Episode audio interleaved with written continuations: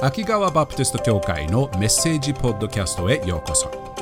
このポッドキャストを通してあなたのイエス様との歩みを少しでも助けられたらと願っています。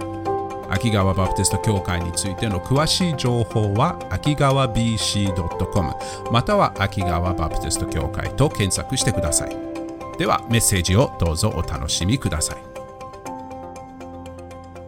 今日は母の日です。母の日。お母さん、この中におあのお母さん結構大勢いますね。お母さんの人手を挙げてくれますか？おー、感謝です。主に感謝します。お母さんというのは大切な大切な役割があるのを知ってますか？どの関係の中でも神様はそれぞれの関係を通してご自分のある独特な特徴を表すんです。お父さんを通しての神様の神様はお父さんを見るときに神様のこのある部分を表す大切な役割を持っていますし子供も従順であり従うことによって私たちの救い主イエス・キリストの従順さを表すこともありますしお母さんも神様の親切なケア、育ち、支えという神様の素晴らしい特徴を私たちに子供と子供に示す大切な特権、役割を与えられているのです。お母さんが子供たちを、子供を愛することで、神の忠実な愛を示している大切な役割を持っているのです。そしてそれができればできるほど神様が信頼できる忠実なお方であることを子供たちに表すことができるのです。頑張ってくださって本当にありがとうございます。大切な役割を子供にお示してくださって本当にありがとうございます。決して簡単ではないです。辛い時もあります。大変な時もあります。誰も自分がやっていることに全然気づいてないって思う時もたびたびあると思います。しかし、神様の忠実さを常に示してくださるということは本当に感謝します。大切な役割です。お母さんという大切な使命を果たす中で、どんな時でも難しい時はありますよね。今日私たちは神様が母親に与える神様の素晴らしい助け、支えを今日見ていきたいと思います。神様がお母さんとしてあなたに与える大切な役割。この来週から私たちはヨハネの福音書、使徒ヨハネ、イエス様と一緒にいたヨハネの目から見たイエスを見ていき始めます。イエス様ってどのようなお方なのかを見ていくところですけれど、実際にイエス様の子供の時も今日ちょっと見ていこうかなと思って、今日のメッセージのタイトルは、神の子の母親。イエス様のお母さんはどのような状況で神様を信頼していたのでしょうか？皆さんは自分の子供を育てる時にこういうふうに思ったことありますか？うちの子はもうちょっとイエス様に似てればいいなって思ったことありますか？もうちょっとイエス様らしい子供がいればちょっと楽になるかなって思った正直答えてください。思ったことある人。ああ。ジョーはお母さんの手を挙げて母さん手を挙げろ。確かにそうだよね。マリアはイエス様を育てると本当にいろんなあのうちの子ももうちょっとイエス様に似てればちょっと楽になるんじゃないかなって思う時であるかもしれません。でも正直マリアがイエス様を育つためにも神様の助け神様の支えがものすごく必要な時がたびたびありました。母親という役割を果たすために自分の子は誰であろうと、神の子であろうと、神様の支えと神様の助けが必要です。今日はマリアの母親としての役割を見て、神様にどのように支えられたか、神様にどのように助けられたかを見て、それは私たちにも神様に与えられている素晴らしい助けであり、恵みであることを今日見ていきたいと思います。マリアの人生を神様がマリアのどのように支えたかということをよく見るためにはマリアが通った難しい辛い時期を見ることがすごく大切かなと思います。神様がマリアの人生の中で母親としての役割を果たす時にものすごく辛い時とかものすごく試練を通らなければいけない時期もありました。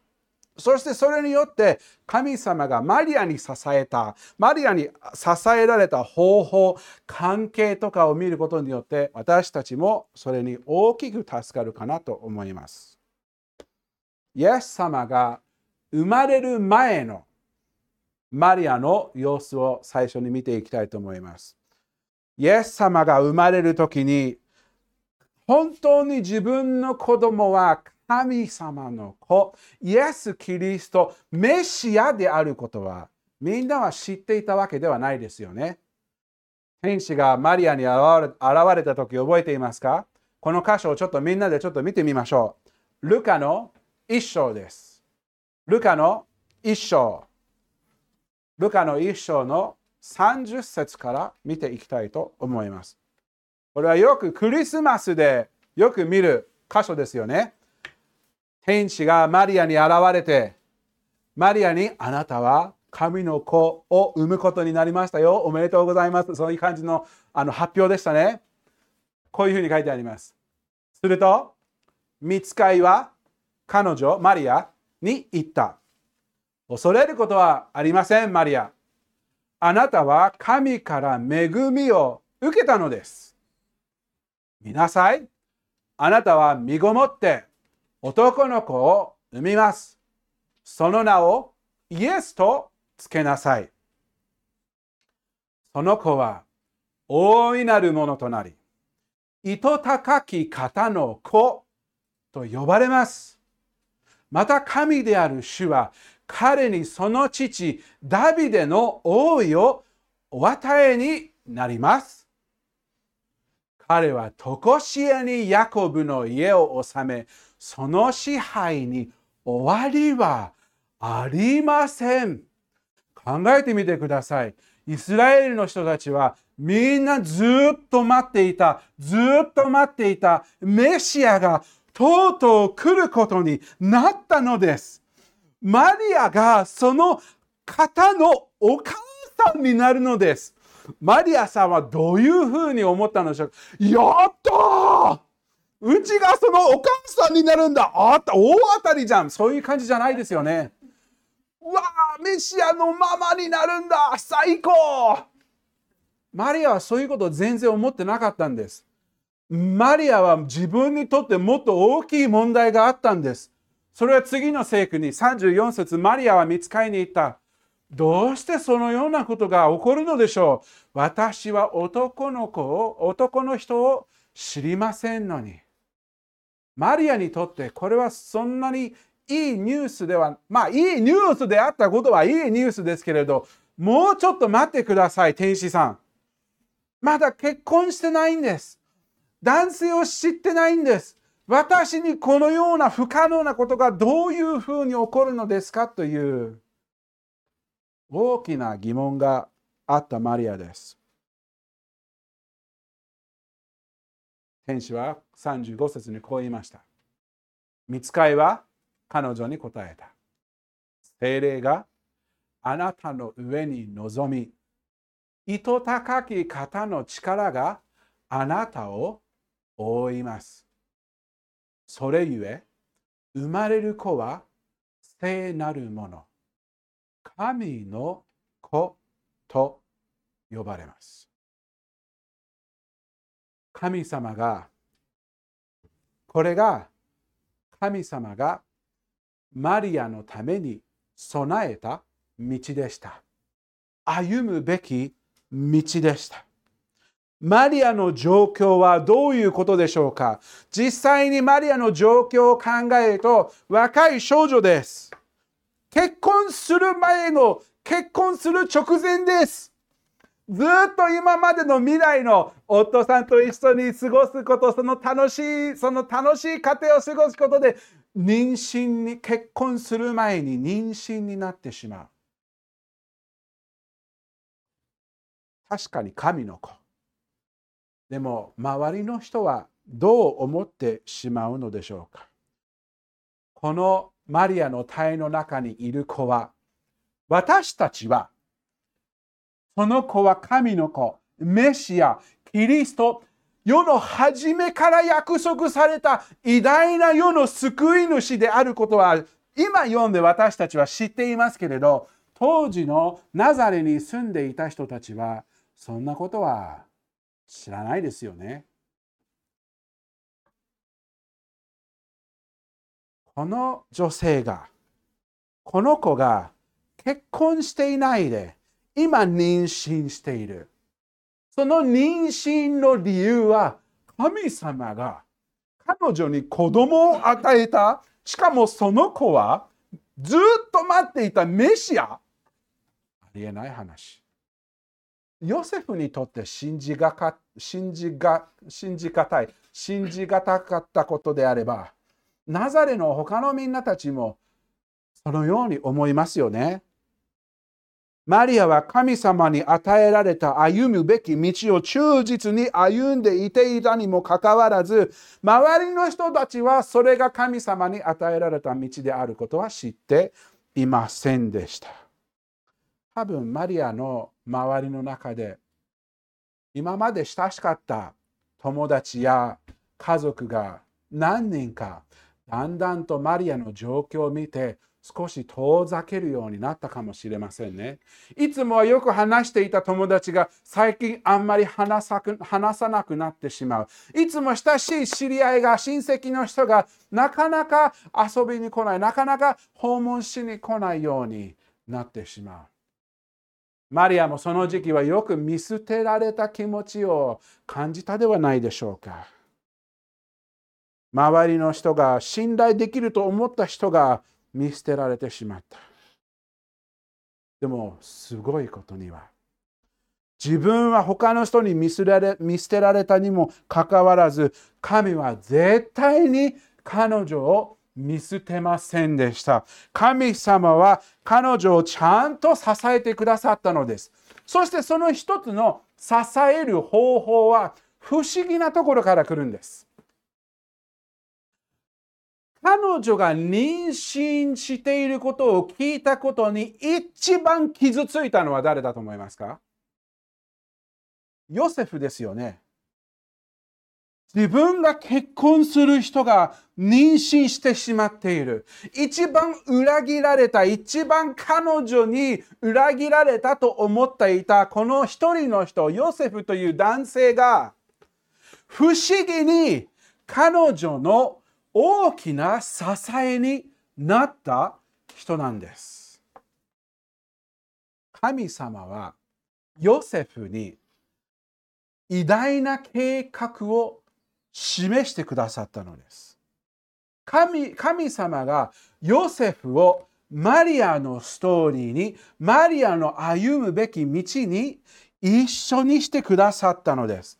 覚えていますか？マリアがその発表した後にヨセフも夢を見ましたよね。ヨセフの夢もそれが神様がヨセフに特別に示した神様の偉大な計画でした。マタイの一章。これってすごいです。マタイの一章。19節夫のヨセフは正しい人で、マリアを晒し者にしたくなかったので、密かに離縁しようと思っていた。ここで裏切られた気持ちが見えますよね。マリアを愛しているけれど、もう一緒にはどうしても入れないという気持ち。そこで困っているんですね、ヨセフは。どうすればいいのか。そのように思っている時に、神様がヨセフにこういうふうにお知らせを与えました。20節彼がこのことを思い巡らしていたところ、見よ、主の使いが夢に現れていった。ダビデの子ヨセフよ、恐れずにマリアをあなたの妻として、go back, sorry. 恐れずにマリアをあなたの妻として迎えなさい。マリヨセフ、マリアをあなたの妻として迎えなさい。恐れなくてもいいですよ。これは迎えることはいいことなんですよ。その体に宿っている子は精霊によるのです。マリアが言っている通りなのです。21節神様はあのあのヨセフに与えるあのことマリアは男の子を産みます。その名をイエスとつけなさい。この方がご自分の民をその罪からお救いになるのです。神様はここですごいことをしたんです。マリアとヨセフに世の初めの時から神様が計画していた贖いのストーリー、その贖い主、世界の罪から救い出すこの贖い主の実際に誰であるのかを前もって示しているのです。一番最初に確実に知っていた2人はマリアとヨセフです。神様がヨセフにこのことをはっきりと示したのです。それを聞いたヨセフはどうしたのでしょうか ?22 節ヨセフは眠り眠りから覚めると死の使いが命じた通りにし自分の妻を迎え入れた。それはそうでしょうね。神様にこういうふうに知らせたらもう絶対これはもう安心して結婚できる。マリアが言っていることは事実だということです。神様はわざわざヨセフもこの偉大な贖いのストーリーをの贖いのストーリーにヨセフもマリアと一緒にたどるようにこの歩むべき道を一緒にするようにしたのです。ヨセフがマリアの支えになるためでした。正直、ヨセフのストーリーは、聖書の中ではあんまり出てこないです。裏の方のストーリーなんですよね。あんまり目立つようなストーリーではないです。面白いことは、神の子、イエス様が怒られた時、一回だけ怒られたことが聖書に書いてあるの知ってますか？親に怒られたこと。神殿に、エルサレムに行った時に、マリアとヨセフは帰って、イエス様は神殿に残っている。これも面白いです。怒られた時ずっと教会にいたから。すごいね、イエス様。かっこいいな。ちょうどイエス様が12歳ぐらいの頃でした。その後にヨセフのヨセフのストーリーは出てこなくなるんです。聖書学者はもしかしたらヨセフはその後に亡くなったかもしれないという話でしたね。でもヨセフのストーリーの裏を見ると、ヨセフはちゃんとマリアを支えてくれた。誰もいない時にヨセフは一緒にいてくれた。神様がマリアに夫ヨセフを通して神様の忠実さを示すことができたことが見えるのです。イエス様が成長する中で、イエス様はどういう職業をしてたか覚えていますか？大工の仕事です。ですよね。家具を作る仕事でした。それは誰から学んだんですか？お父さん。お父さんは忠実に自分の子神の子であるにもかかわらず自分の子供にどうやって育つべきかをちゃんと教えている。どういう男らしさはどういうものなのか男としてどういうふうに育つべきかっていうのはヨセフはちゃんと教えたと僕は思います。たまに神様は私たちにご自分の支えを示すときに、神様はよく私たちの周りの関係を使わせてくださるのです。神様のお母さん、あなたのための支えの一人は、あなたの夫です。お父さん、あなたの大切な役割を忘れないでください。自分の子供を育つのはお母さんだけじゃないです。あなたもその大切な役割があるんです。僕もそうです。お母さんだけに任せてないように気をつけましょう。自分もその子供を育つための大切な役割を持って神様はあなたを使わせてくださいます。お母さんを支える、お母さんを助ける、家族を導く、家族を霊的に支える役割もあなたにもちゃんとあるんです。それを覚えて、神様に与えられた母親の支えの役割として自分も努力するように気をつけましょう。もう一つの関係、神様はマリアに与えました。これは面白い関係です。ヨセフを通しての関係を通して神様はマリアを支えましたけれど、イエス様の関係を通しても神様の支えを見ることができるんです。神の子だからもちろんイエス様はものすごく偉大な支えになったと思い思いますよね。でもよくマリアとイエスのあの関係の2人が直接話し合う関係ってすごく面白い場面が時々出ます。もちろんマリアはイエス様のお母さんとしてのいろんなことを経験したと思いますよね。例えばなんかお母さんのあのこれこの言葉でやってるお母さんの自分の子供に対してのプライド誇りっていうのを見える時も何箇所かあると思います。例えばさ自分の子供があの運動会で走って1位になった時なんかビデオ撮って「うわうちの子うちの子です」ってあるじゃん。超なんかビデオカメラずっと持ちながら「うちの子頑張れ!」とかね。イエス様もマリアもそういう時ってあったんじゃないの？覚えてる？イエス様が何時間も何時間もお話をしている時に、ま、イエス様の話を聞いている人はずっと忠実に聞いてるんです。みんなが僕の話を精一杯で30分ぐらい、35、40分でもう限界だっていう気持ちあるじゃん。イエス様の話をずっと何時間も何時間もみんなが聞いているんです。すごいで、誰も帰りたくない。誰も帰りたくない。みんなずっと一緒にいて、イエス様の話を一日中聞いている。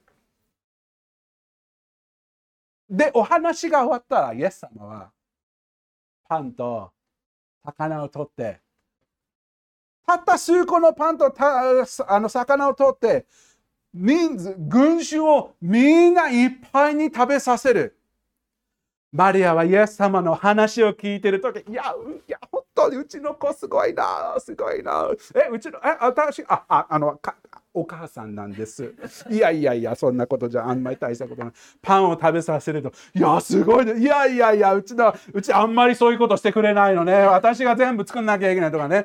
そういう感じで、もうマリアのお母さんとしての誇りも、あの、嬉しさも見えるよね。うちの子、すごいでも、マリアにも辛い時もあったと思います。だんだんイエス様を見捨てる。イエス様の、自分はイエス様の弟子だというのに、だんだんいろんな人がイエス様から離れていく。とうとうイエス様は十字架の上で、マリアが自分の子がこんなに苦しい目に遭うにも何にも悪いことしてないのに神の子であるのになんでこういうふうに終わってしまったのか。しかも周りの偉い人たちが彼をあざけている。からかっている。こんなに苦しんでるのになんで自分の子は彼らを神様お父様彼らを許してくださいているのか。わからない、そんなこと。私はそんなことできるかどうかわからない。こういうふうに自分の子をそこまでにした人はそう簡単に許せるわけないじゃん。マリアも親としての誇りと親としての苦しみをよく経験しました。マリアとイエス様との関係を聖書の中で何箇所か見ることができます。イエス様とマリアが一緒にお話をしたときに、僕が一番その中の一つの不思議な箇所は、イエス様がお母さんに誘われて結婚式に行った時です。カナの結婚式覚えていますか？イエス様とイエス様が誘われてこのあのマリアの知り合い多分いとこか友達の関係で結婚式に行った時に大変な目に遭いましたよね。ブドウ酒がなくなった。当時ブドウ酒はなくなることは本当に大変なことでしたね。ウェディングケークがなくなったり、あるいは指輪が見つからなかったりする、あるいは牧師が出てこない時とか、そういうようなもう大パニック状況でした。マリアはそのことを知ってイエス様に急いで行きましたね。どういうことを言ったか覚えていますか？ヨハネの2章。ヨハネの2章。マリアはイエス様にこう言いました。ブドウ酒がなくなると母はイエスに向かってブドウ酒がありませんと言った。それで終わり。ブドウ酒がないヒント。なんかやってくれ。4節イエス様の答え面白いです。するとイエスは母に言われた。女の方、これは尊敬の言葉です。当時の尊敬の言葉。母親のあ女の方、あなたは私と何の関係がありますか？きついこと言うね。つまりイエス様は僕僕僕に何をしてほしいの？みたいな感じ。どういう関係があるの？ここでイエス様次面白いことを言うんです。私の時はまだ来ていません。マリアのそれに対しての反応は5節母は給仕の者たちに言った。あの方が言われることは何でもしてください。イエス様はお母さんに言ったことは、お母さん、ちょっと待って。今何をしてほしいの？今ここで何をやってほしいの？っていういう中でまだ私の時が来ていませんと言ってるんです。この時という言葉はものすごく貴重な言葉なんです。イエス様は先ほど言った世の初めからの神様の偉大な贖いのストーリーの中心であったイエス様そしてその贖い主としての中心である十字架がイエス様の時でした。全世界が必要としている歴史の始めから終わりまでのその全体的な人類の歴史の中の中心である神様の贖いのストーリーのタイミングに沿ってイエス様は人生を生きていたのです。主の御心に従ってずっと日々歩んでいたイエス・キリストです。その贖いのストーリーの中心である十字架のを通してその贖いを完成する時をフォーカスして歩んでいるんです。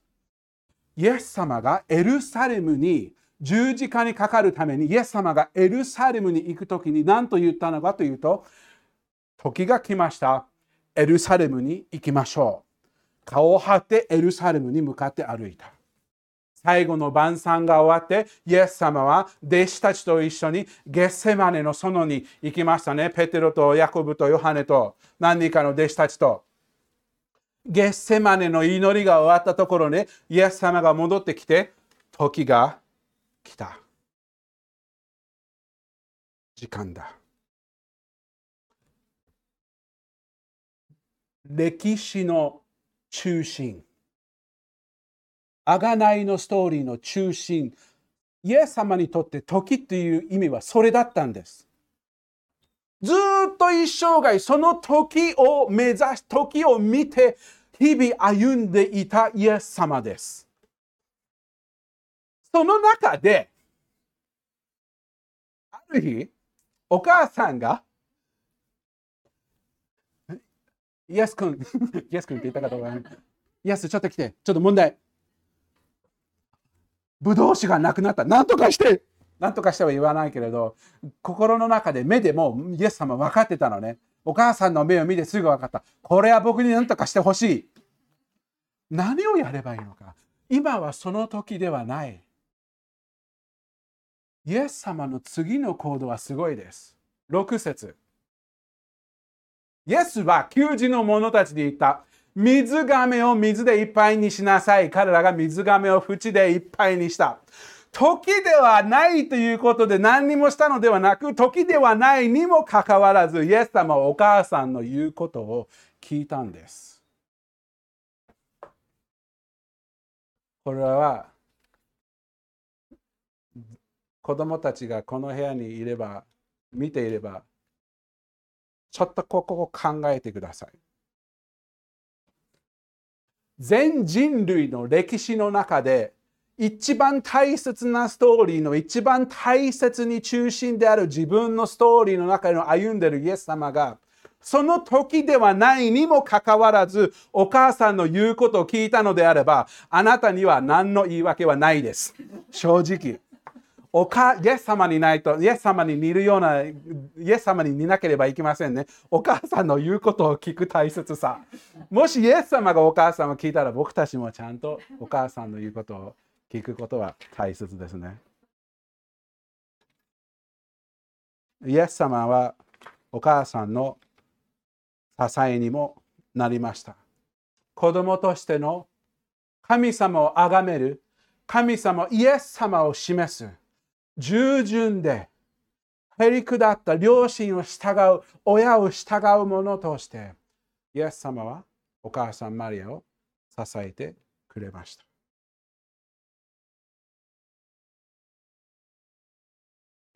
このストーリーの2つの関係を見ることができましたね。夫の支えと子供の支え。神様は2人ともを通してお母さんを支えることができるのです。で、ここで考えているかもしれません。タイム、スティーブ先生。私の夫はヨセフに全然似てないです。あんまり支えてくれないです。どっちかというと。うちの子も正直、イエス様にあんまり似てないです。私にとってこれはどういうふうな支えになるのですか ?3 つ目の関係。3つ目の関係は自分の夫が天のお父様に与えられた役割を果たしていなくても自分の子供がイエス様に与えられている子供としての役割を示していなくてもこのもう一つの関係は完全に信頼できる関係です。神様はあなたにご自分を与えてくださいました。天のお父様ご自身をあなたとの関係を与えてくださいました。どんなところを通っていても、どんなに辛い時でも、天のお父様は必ずあなたに与えられた道と一緒にいてくださるお方なのです。ハレルヤアメンこの助けの源、主ご自身は必ず信頼できる助けです。マリアがしばらくの間、ナザレを離れなければいけませんでした。子供が生まれる中で、多分ナザレの人たちはもうずっとマリアをに、なんていうの、にらめっこって言ったらおかしいが、嫌な目で見ていたかもしれない。ので離れなければいけませんでした。マリアは言ったのは、いとこエリザベスの家に行きました、しばらく。まだ結婚してない。まだイエス様が生まれてない。一人ぼっちの時だったと思います。その時に、マリアは、あるものすごい神様に対しての賛美を歌ったのを知ってますか？エリザベスに現れて、エリザベスの体の中にいたヨハネ、バプテスマのヨハネでしたけれど、ヨハネがイエス様であることを知って、体の中に飛び回りましたね。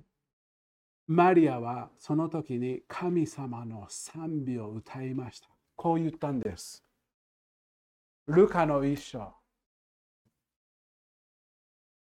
マリアは言った。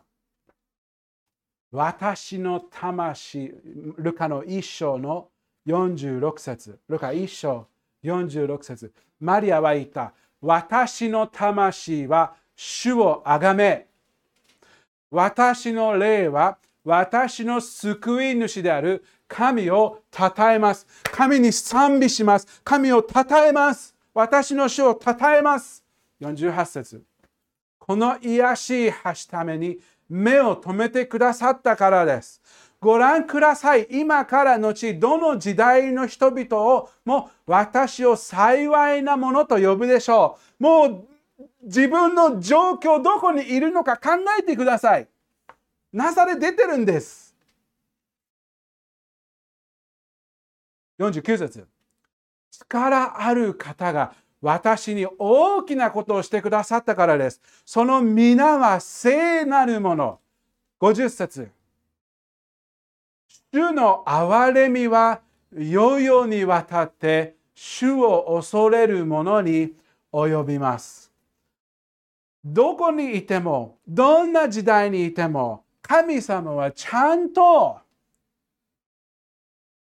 主を恐れる者、死に信頼を置く者に憐れみ、恵みを与えてくださる。心配してくださっておられる。よよ、よよにわたって、どの時代にいても、どの、えっと、英語での言葉はジェネレーションという言葉です。どの世代にいてもという意味なんです。どの世代にいても神様は忠実なお方である。マリアの時代にも、マリアの時代にも神様は忠実で真実なお方です。ちゃんと神様は備えて、必要備えてくださるお方なんです。マリアの世代だけではないです。そのマリアの前の前の前の前の前のダビデの世代も神様は忠実で真実なお方です。マリアはここで神様の忠実さに対して賛美の歌を証として歌いました。神様は私に忠実です。ダビデも自分の時代にいたダビデも神様の忠実さを証として賛美をたびたびしました。その中の賛美の一つは、詩篇の28編の7節です。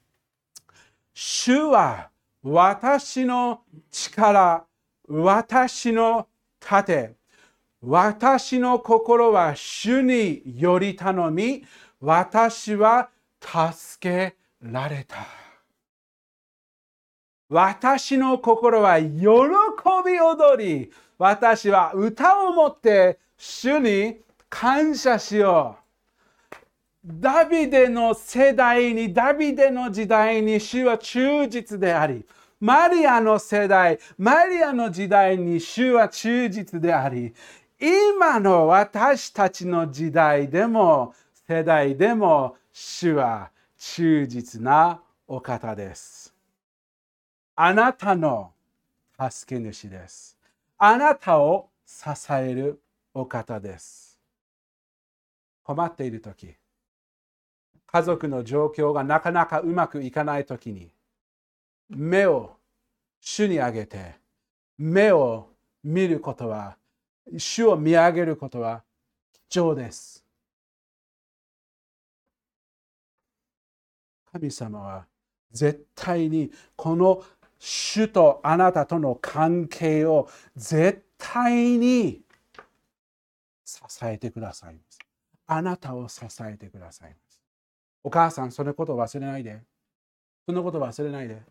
お父さん、あなたの役割を果たす中で、あなたも父親、夫として妻を支えるための神様に与えられた役割を果たすために主はあなたに忠実です。あなたをちゃんと支えてくださいます。私もそうです。常に主を見上げなければなりません。常に自分の妻、自分の家族を支えるためのその導き、そのそのその知恵とか、神様はちゃんと与えてくださいます。そのことを忘れないでください。子供たち、自分がお父さんやお母さんの言うことを聞くための神様の助け、神様はあなたにもちゃんと支えてくださいます。お母さん、お父さんの言うことを聞くためには神様の助けを常に求める大切さがあります。忘れないでください。神様は私たちのこの家族という素晴らしい存在を通してご自分の忠実さを常に示してくださっているのです。ので、自分の役割、お母さん、お父さん、子供たち、主に与えられた役割を果たす中で、常に目を主にあげるように覚えましょう。あなたの主に対しての賛美が主の助けを証しする賛美になるように主を見上げましょう。お祈りします。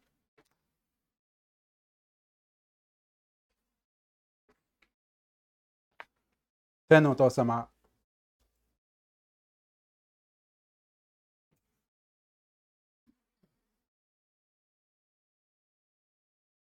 今日も私たちはこの若い女性マリアがあなた様に示された道を歩む中で喜びあふれた時期があると辛い悲しみを通らなければならない時期もありましたその中の歩むべき道の一歩一歩あなた様に支えられました。感謝のことにお父様、あなた様は私たち一人一人にも示された道を歩むために一歩一歩支えてくださいます。私たちがお母さんとして夫を愛する子供を愛するお父さんとして妻を愛する子供を愛する子供としてお父さんお母さんを愛するための助けを十分に与えてくださることに感謝します。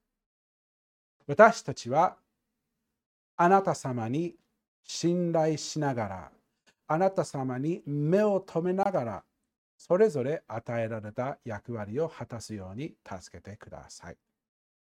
これはすべて私たちを救ってくださった。私たちをあがなってくださった。イエス・キリスト、神の子、その偉大な計画を完全に果たされた。十字架の上で私たちのために死んで3日目によみがえってくださったイエス・キリスト。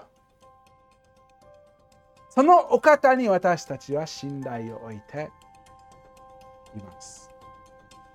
このお方の皆によってこれを祈ります。アーメン